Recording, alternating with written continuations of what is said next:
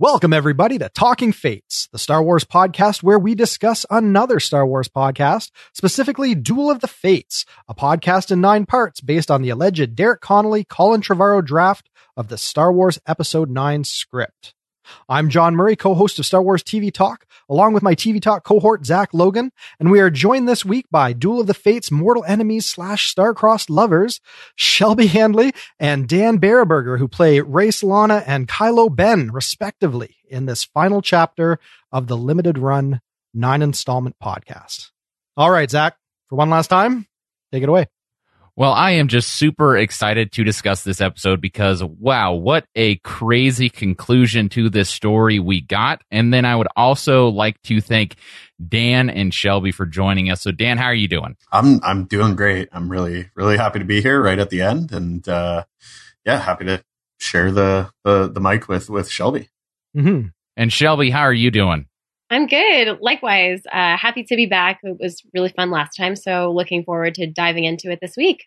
Yeah, the nice thing about having both you guys on the cast together is well, now that we can be kind of, you know, not spoiler averse and talk about the, the project as a whole. Obviously, everything culminates with you two facing off on Mortis. So, uh, you know, who better to have on the cast to speak to kind of that, that thrilling climax and sort of the emotions and, and what underpin both of your performances during this, you know, final reel of, uh, Duel of the Fates. So uh, I think it's appropriate that we have you in. I'm really excited to really kind of dig deep on the radio play as a whole this week. Mm-hmm. There is so much to get through. There's so much awesome stuff that happened in this nine part audio drama as a whole, but especially in this last 25 minutes that we got in this final episode of Duel of the Fates, the nine part installment podcast. So let's just get right into it. So last episode, it ended with a pretty brutal fight between Kylo and Rey, in which Rey was blinded by Kylo.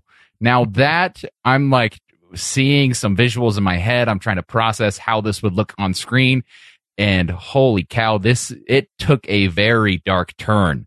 So, Dan, I want to ask you something. What did you think of this scene and how do you feel about this kind of ruthless version of Kylo who like walks away and says goodbye, scavenger?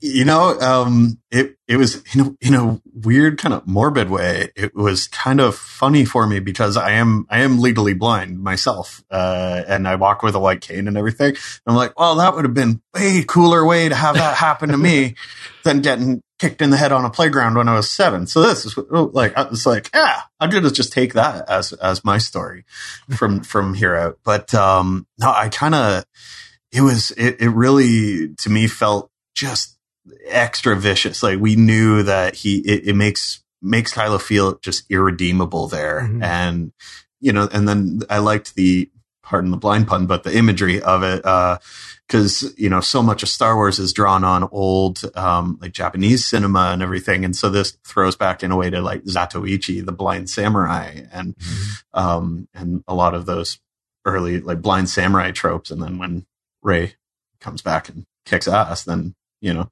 did a did a did a great service to all us uh, blind Jedi everywhere. So, mm-hmm. yeah. And then Shelby, how did you take in all this? What did you think of it all? Yeah, it, it is, uh, and we kind of talked about this a bit last time, but it, it is so much more violent than the the movie that we got, and I mm-hmm. feel like this ending, the way it comes together, was a little bit more appropriate um, or it, it, felt more right, I guess I should say, to me at least. Mm-hmm. But it is very, you know, reading the script, it was hard sitting there and just being like, okay, I just got lightsaber to the eye. So, okay, awesome. and going from there, uh, and then trying to channel all of that pain and anger and everything that she's feeling and sort of push that back outward for those mm. those final few scenes. And so this embracing of that anger and love where she becomes in essence a gray Jedi. Now, how did you respond? Uh, can you kind of dig deeper into your thoughts on Rey embracing both the dark and the light? Yeah, I mean, she really is going through a struggle the entire series, um, and we see it a lot. We see it, I think, a little bit more vocally in in this script that we have here just the constant reminder of her saying, you know, balance, like what is balance? What we've been taught to believe is balance. I just don't agree with that. Um, and so I do think that this idea that balance is not uh, having the light and having the dark, but rather having them both and figuring out what that looks like and how to navigate that. Uh, and even in those final scenes uh, with everyone in sort of the force thereafter, uh, the if astral you will. plane, yes. Yeah. Just to hear everyone sort of confirming, like, ah, yes, that is right. That is what we were missing. I think really channeling that for her. She does have so much anger throughout the whole thing, but she's trying so hard to stay on the path of light.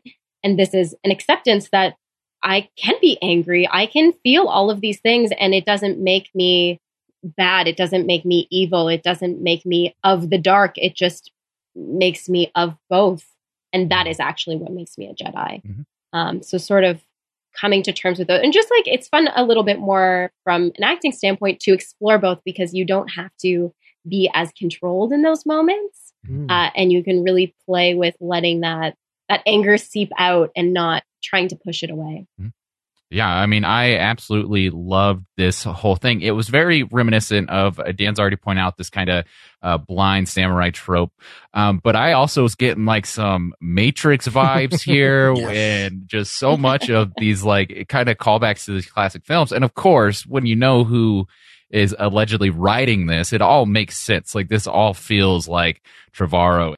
Uh, but Dan, Yes. you also pointed out that Kylo gets his ass kicked. And so let's move on to that whole thing where Rey becomes what the Jedi are meant to be and Kylo loses some fingers and it's really kind of this this brutal thing once again going super dark. I think this would have been the darkest that Star Wars has ever gone minus Absolutely. Anakin killing some younglings off screen.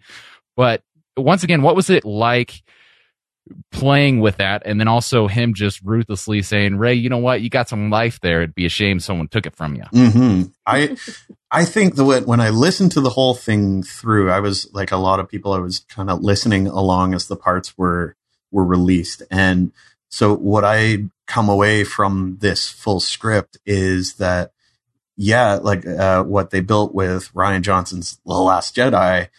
Well, Rey was the Last Jedi, being uh, like she by embracing the light and the dark, she kind of kills off all the dogma of the you know the idea of the balance. So you have your light and you have to be as a jedi you have to be light and or you're sith. You have to be dark.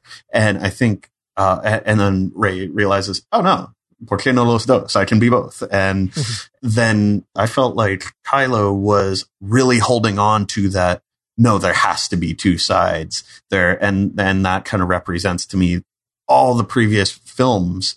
And I think this would have been a much better interpretation of the whole, you know, the prophecy as uh, as all the films went. And um, kind of wish we got it now.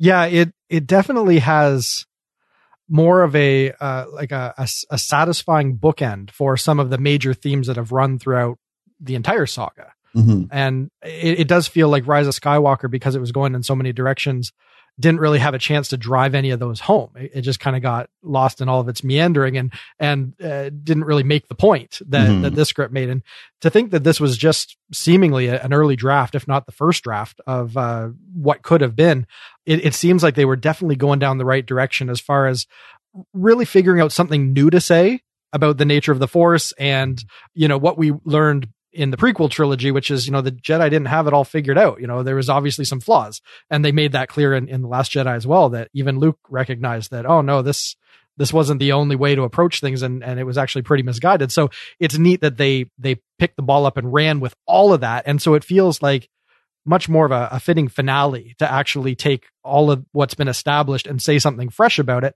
And um, yeah, I, I I agree with you absolutely, Dan. That uh, um, at this point now, having listened to all nine parts, it's it's very bittersweet that there was so much more that could have been said in episode nine. And uh, yeah, it's just it's only gonna ever live on in in this wonderful little uh, makeshift podcast that I'm uh, proud to we all be put part of together. Mhm, absolutely.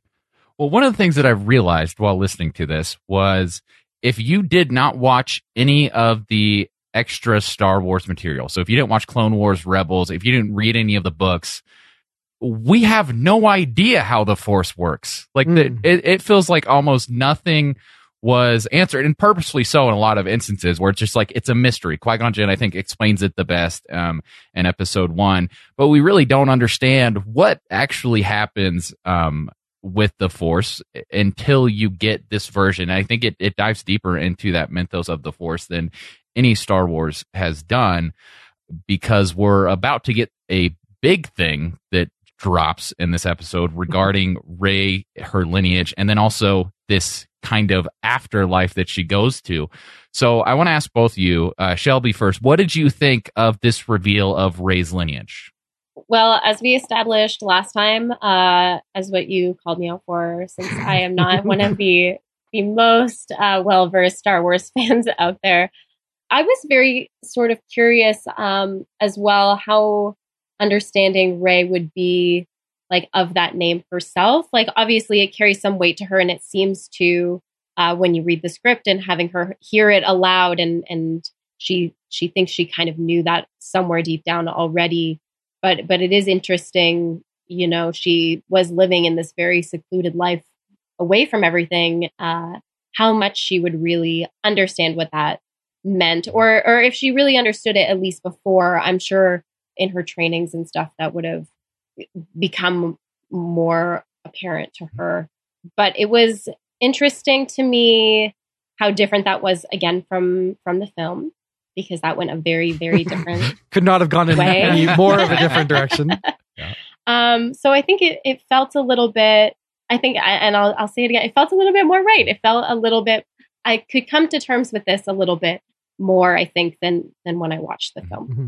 And so, Dan, we have Kylo Ren, the jerk face, who knew this since The Last Jedi, who's been keeping this from Rey for some time now. And then you, of course, have Ben Solo, who reveals this to Rey.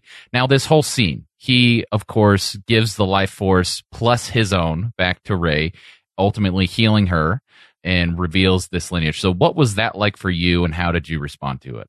I I think it was a much better redemption than we received in the film. Um, to be honest, because it isn't the the there was a bit of back and forth, but not the overt like.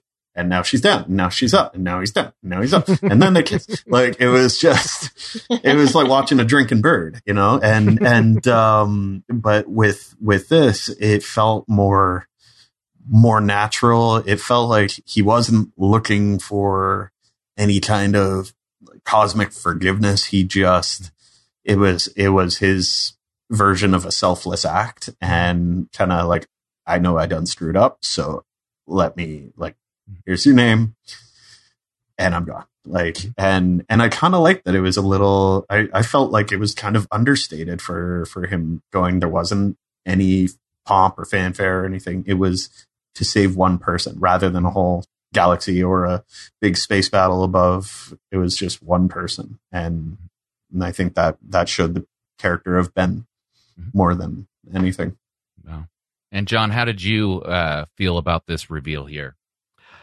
Um, I think, I guess I just have to echo what's already been said. I don't want to just restate it, but it feels very fitting. It it feels like it was a more organic conclusion to them squaring off and them being kind of in in the midst of the wellspring of the force and just being like where they're at and what the stakes are and who these characters are and what their past is that we now understand. It seemed like you know unless someone's just gonna lop your head off with a lightsaber this is kind of the only other way it could go. You know like a, a moment of truth laid bare and a moment of agency for Kylo Ren. Like that's kind of the one thing that Kylo Ren's never really had.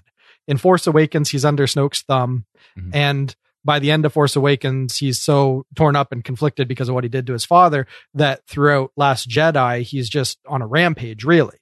And because he's so just like pulled by his passions and and just so rend asunder, uh, like emotionally, he hasn't really had the opportunity to just do what he wants, like what truly deep down he should be driven to do in in a in a moment where there's no other stakes and there's nothing else to to win or lose just who is he and what's he going to choose to do of his own volition it was nice to have a little moment of that where he tries to give a little bit of closure and you know Mhm. just something good at the end of all this.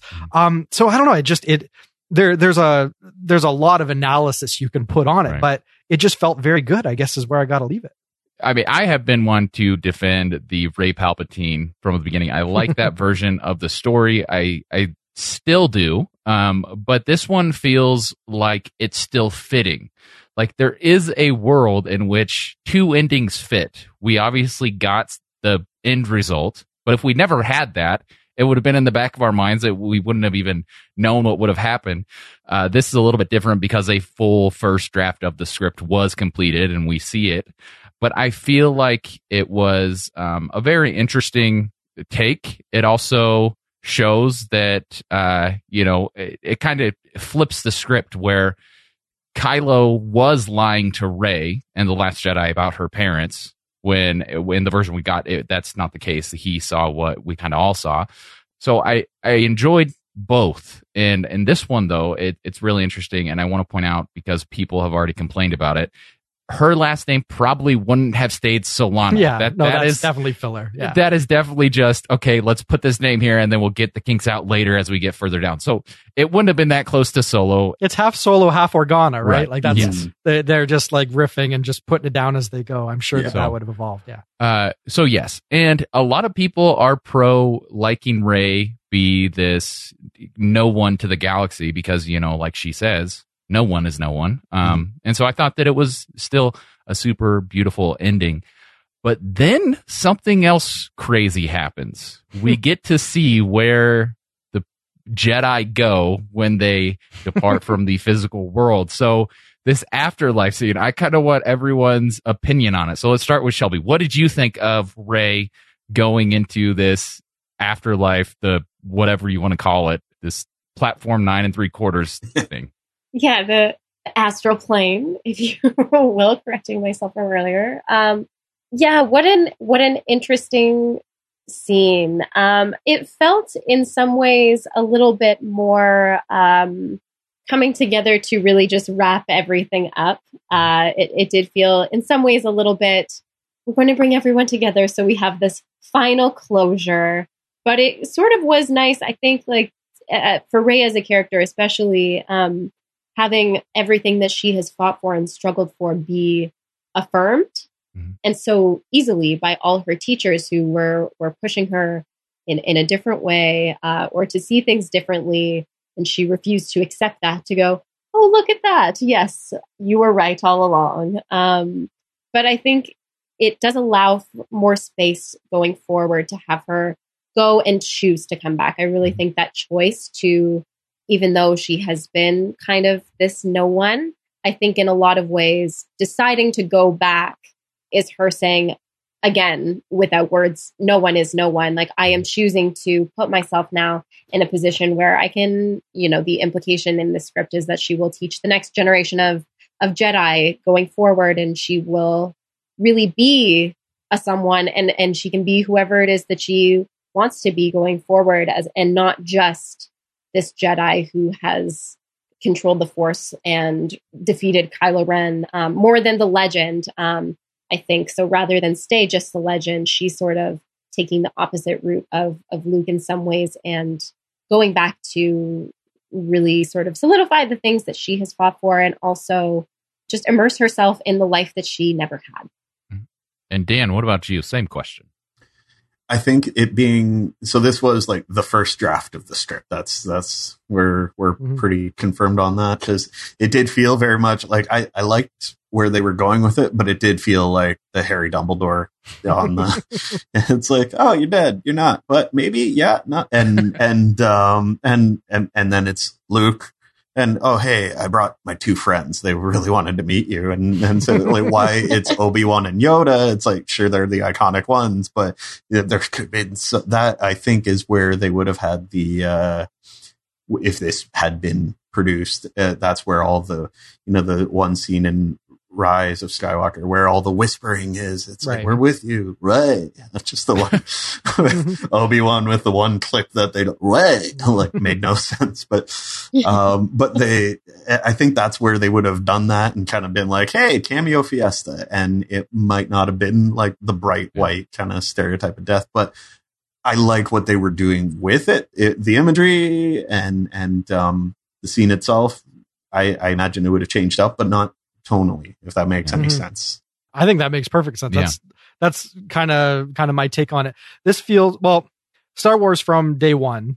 The the Force was basically Buddhism light. Like it's Mhm. just like you know generic spirituality. Lucas was pulling in stuff mainly from Buddhism, so it makes sense if if Colin Trevorrow has done his homework and he's like, you know, these are the themes. This is you know this is where all of this sprang from. How can I make sure that I pay homage to that a little bit in the script, and also you know um, pay off you know what we've set up with people disappearing and and being able to come back as blue uh, force ghosts or whatever. Like how can we you know work that in? And it just seems like they carved out this spot and they said we know thematically this is going to work but there's probably a little bit of room to massage this and make sure that you know this this you know this this gels a little bit better.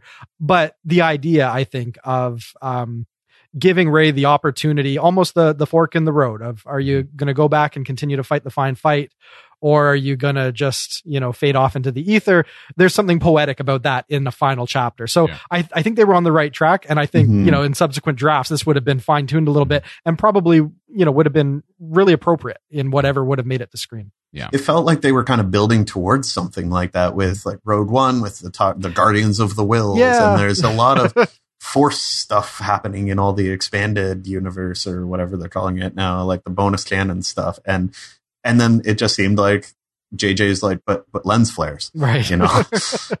yeah no there was a lot of a lot of stuff that just didn't make the cut. So uh Mhm. yeah this this i think if they'd continued to pull on that thread and just seen how this could have taken shape i think thematically this makes sense in the the final you know reel of episode 9 for them to have some sort of not just conclusion to the the battle and the state of the galaxy and the star wars of it all but also the spirituality the where where do we leave the force at this point? And this is basically the the best setting to really drive home the idea that they've achieved balance by Mhm. acknowledging you know human nature includes both light and dark Yeah.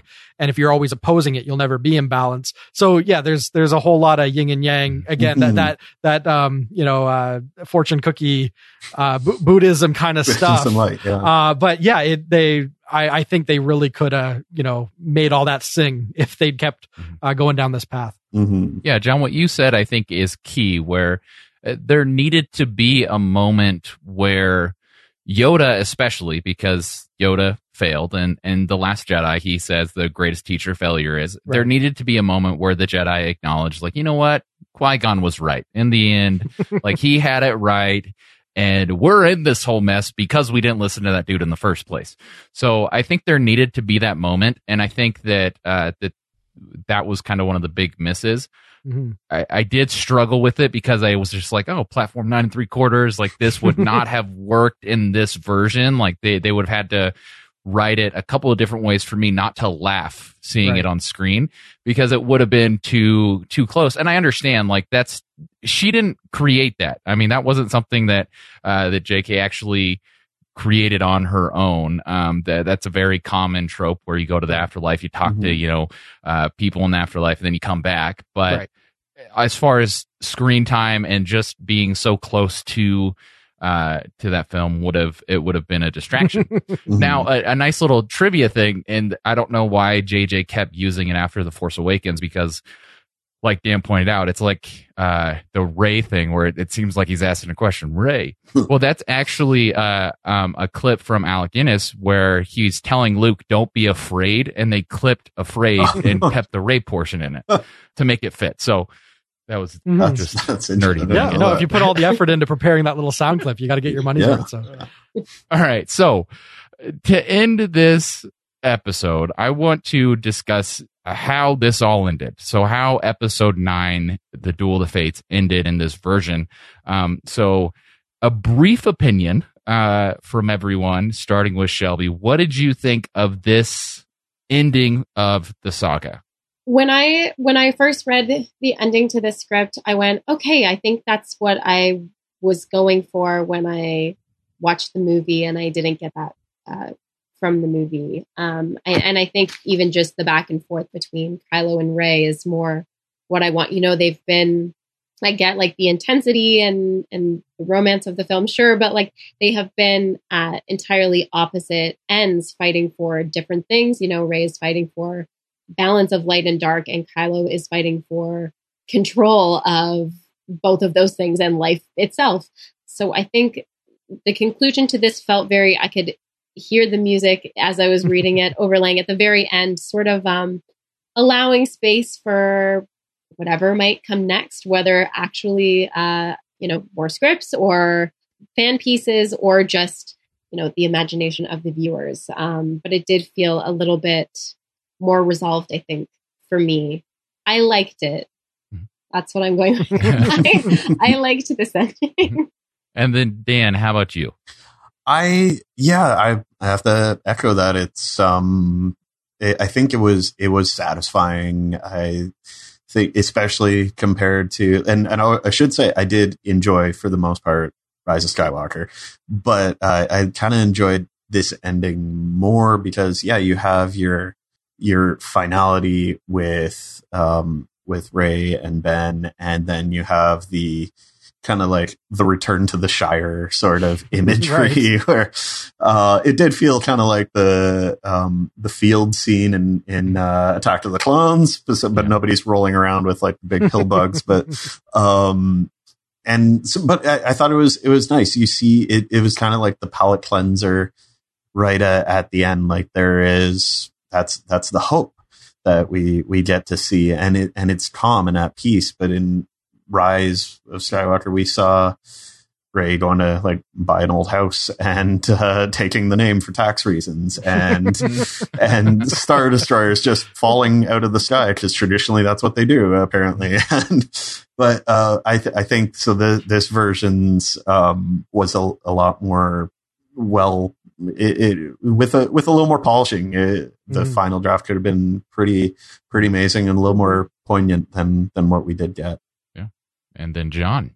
I as, I was listening to this final chapter, I was thinking back to um, I had read a very early draft of Return of the Jedi a long time ago, and I remember how sprawling that script was and how much stuff was woven in that didn't make it into the final film, and and how um yeah just um unformed. A lot of the themes are that seem so crystal clear in in the final movie. They they were still very ambiguous or just still very much in flux in in the early script. And it, it makes you appreciate how this early on in the process, the goal is get everything you can into the script. And then we start carving back mm-hmm. and fine tuning and whittling it down into something a little bit more manageable. So when I'm listening to, to this, I kind of feel like I need to, um, I need to apply that same understanding to, to what we're hearing here because there's a, there, there's like a few denouements to this. Like it, like you have like a big climax, then you have like another big climax, and then you have, you know, like what comes after, and then like a final decision, and then there's closure, and then there's peace, and then there's, uh, and then there's, you know, uh, a, a little bit more closure, and you, you kind of, it's kind of like a slow ram down, kind of like, mm-hmm. kind of like the end of Return of the King, but, uh, a bit, you know, even a bit more meandering here. And I think that that's just them saying, look, how do you end a story like this? Well, you could have this and you could have that and you could have this and and these are all the things that in a perfect world, we'd love to find a really elegant way to say them all, but let's at least just like get them on the page so that we don't forget about any of this stuff. So I think we're seeing a lot of things that would have really been slimmed down and streamlined in, into probably a lot fewer, mm-hmm. you know, poignant little moments to, to cap things off. Mm-hmm. I personally think that maybe the, the best way to go would have been to leave it ambiguous as to whether Rey comes back from the ethereal plane or whatever. Like, mm. I think that if they just cut there, you know, Yoda poses the mm-hmm. question, you know, here's the road in front of you. And you don't really see which way she goes. And then you get that little bit of banter, uh, mm-hmm. you know, like, can we feel Rey? Can't we feel Rey? Oh, I believe she'll be back someday. Mm-hmm. And it's kind of like, we want to believe she's out there. And maybe if the galaxy comes calling, you know, we'll get that answer in an episode mm-hmm. 10 or something down the road or, yeah. you know, some other spinoff. I feel like if this had made it to screen, I have a feeling a lot of this would have been curbed in mm-hmm. and maybe they would have given us a little bit more to uh, hang on. Um, so I think there's a lot of good stuff here, but I think we're seeing very much as as we move through this script, the the closer you get to the end, the more sprawling everything is because they haven't really tamed that beast yet. Um, so I I love it. I think that there's a lot here to like. I just really would have liked to see what would have come next. Yeah. Mhm. Well, and John, it's already been pointed out this kind of Return of the King thing. Mhm. Quite literally, uh, we do return to the Shire in the form of the planet Modesta. Is that right? Yes, yes. The the planet Modesta. Wink, wink. Nudge, nudge. Now I don't like Shelby. You say you're not hardcore, so that may have gone over your head. Dan, I'm going to give you first crack at this. Do you understand what this Easter egg is? Modesta. It's uh, no, no. It's No? Okay. I'm I'm gonna, I feel like I'm gonna kick myself. It's Okay, so you, that's okay. You're off the hook. This is Oh, kind of a okay. this is this is a deep cut. But Zach, now you, I'm not sure if you actually lived specifically Yep. I there. Di- okay, so right, like are we smack talking dab. about a city in a Yeah. state? I think I think we're talking about Modesto, okay, California, which is where gonna go. which is where you know Lucas hails from, which I think is in Marin County, right, Zach?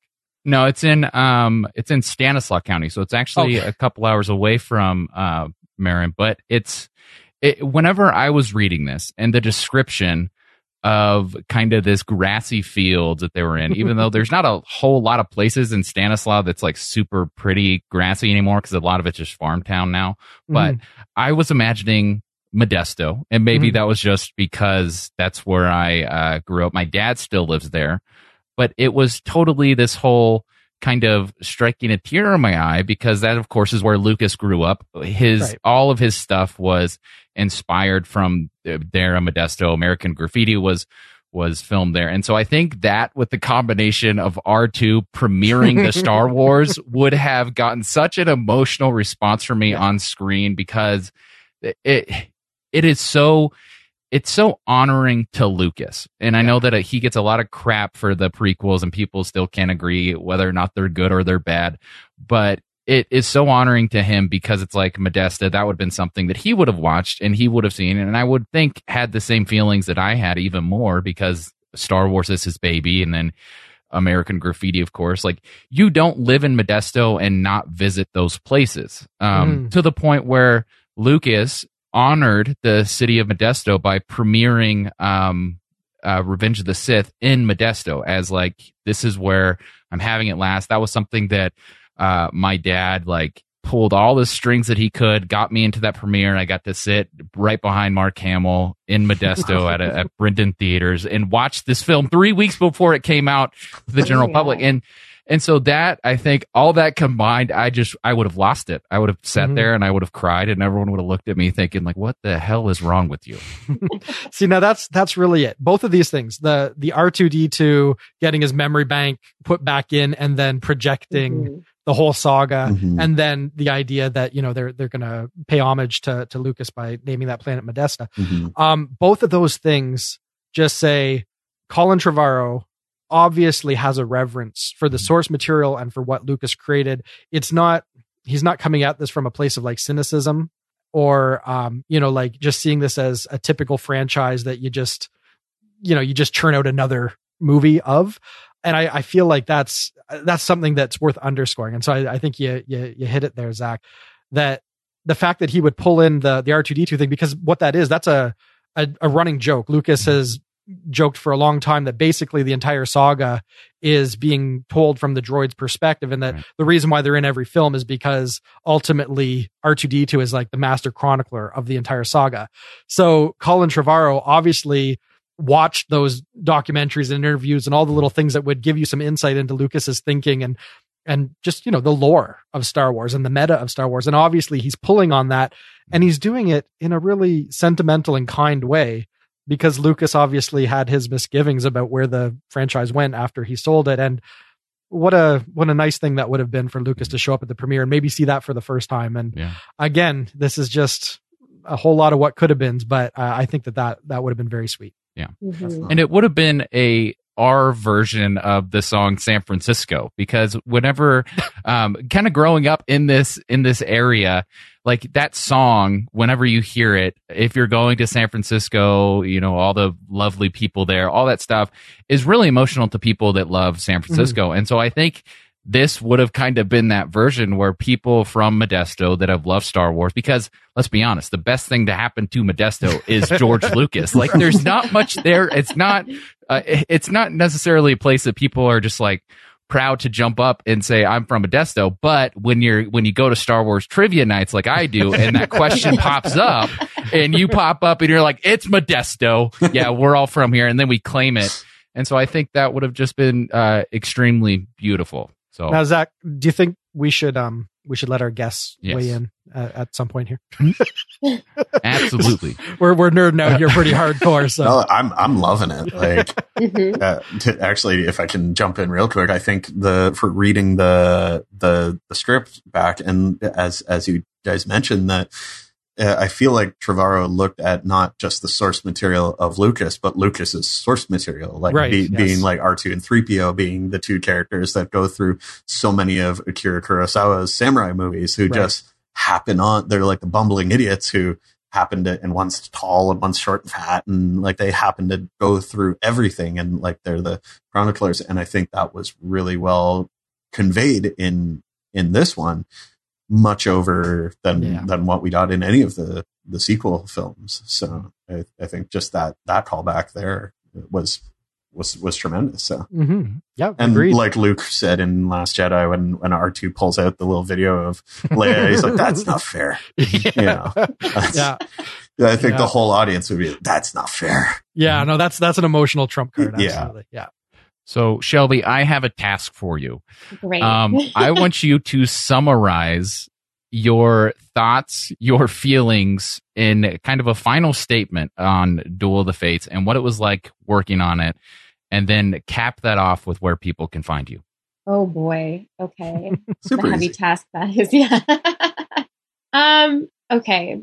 I would say overall with this script and my experience working on this and bringing this to life, like what a unique opportunity.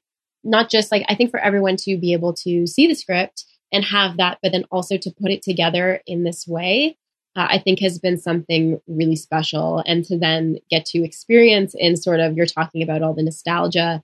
Um, so I think that yeah, unique and special are are my statement words here, but um, it really was just a different experience um, that I'm so thrilled to have been a part of, uh, and I've learned so much from you guys. uh, and in terms of me, uh, I have a few things on the go or will be on the go soon, hopefully.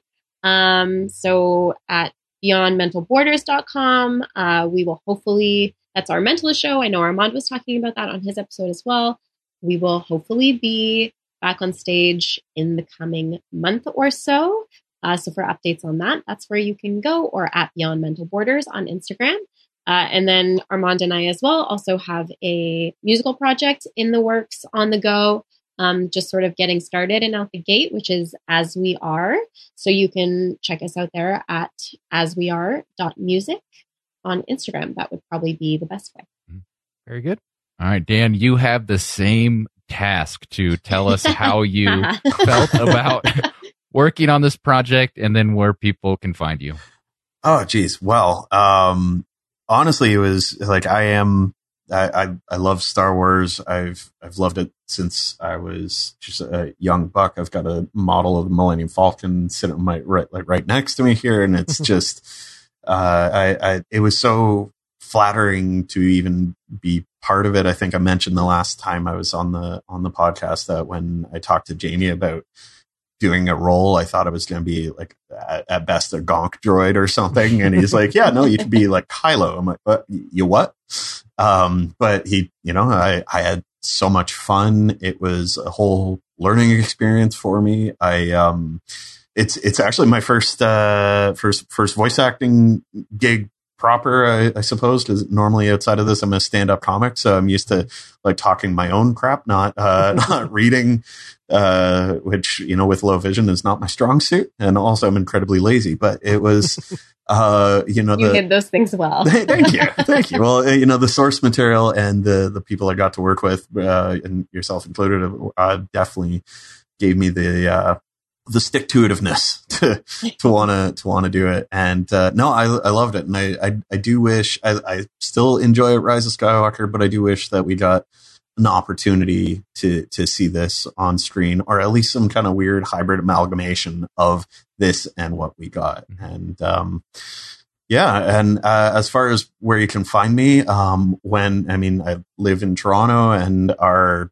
uh, comedy venues are still closed, um, so there are some uh, some shows set up in parks. So if you're taking your dog out for a park uh, for a park run, um, you might see me. Uh, and uh, beyond that, you can find me on on Twitter at Dan Burger. I do um, talks about being a, uh, a, low vision traveler and uh, living in you know the modern age with a disability uh, at danbaraburger.com.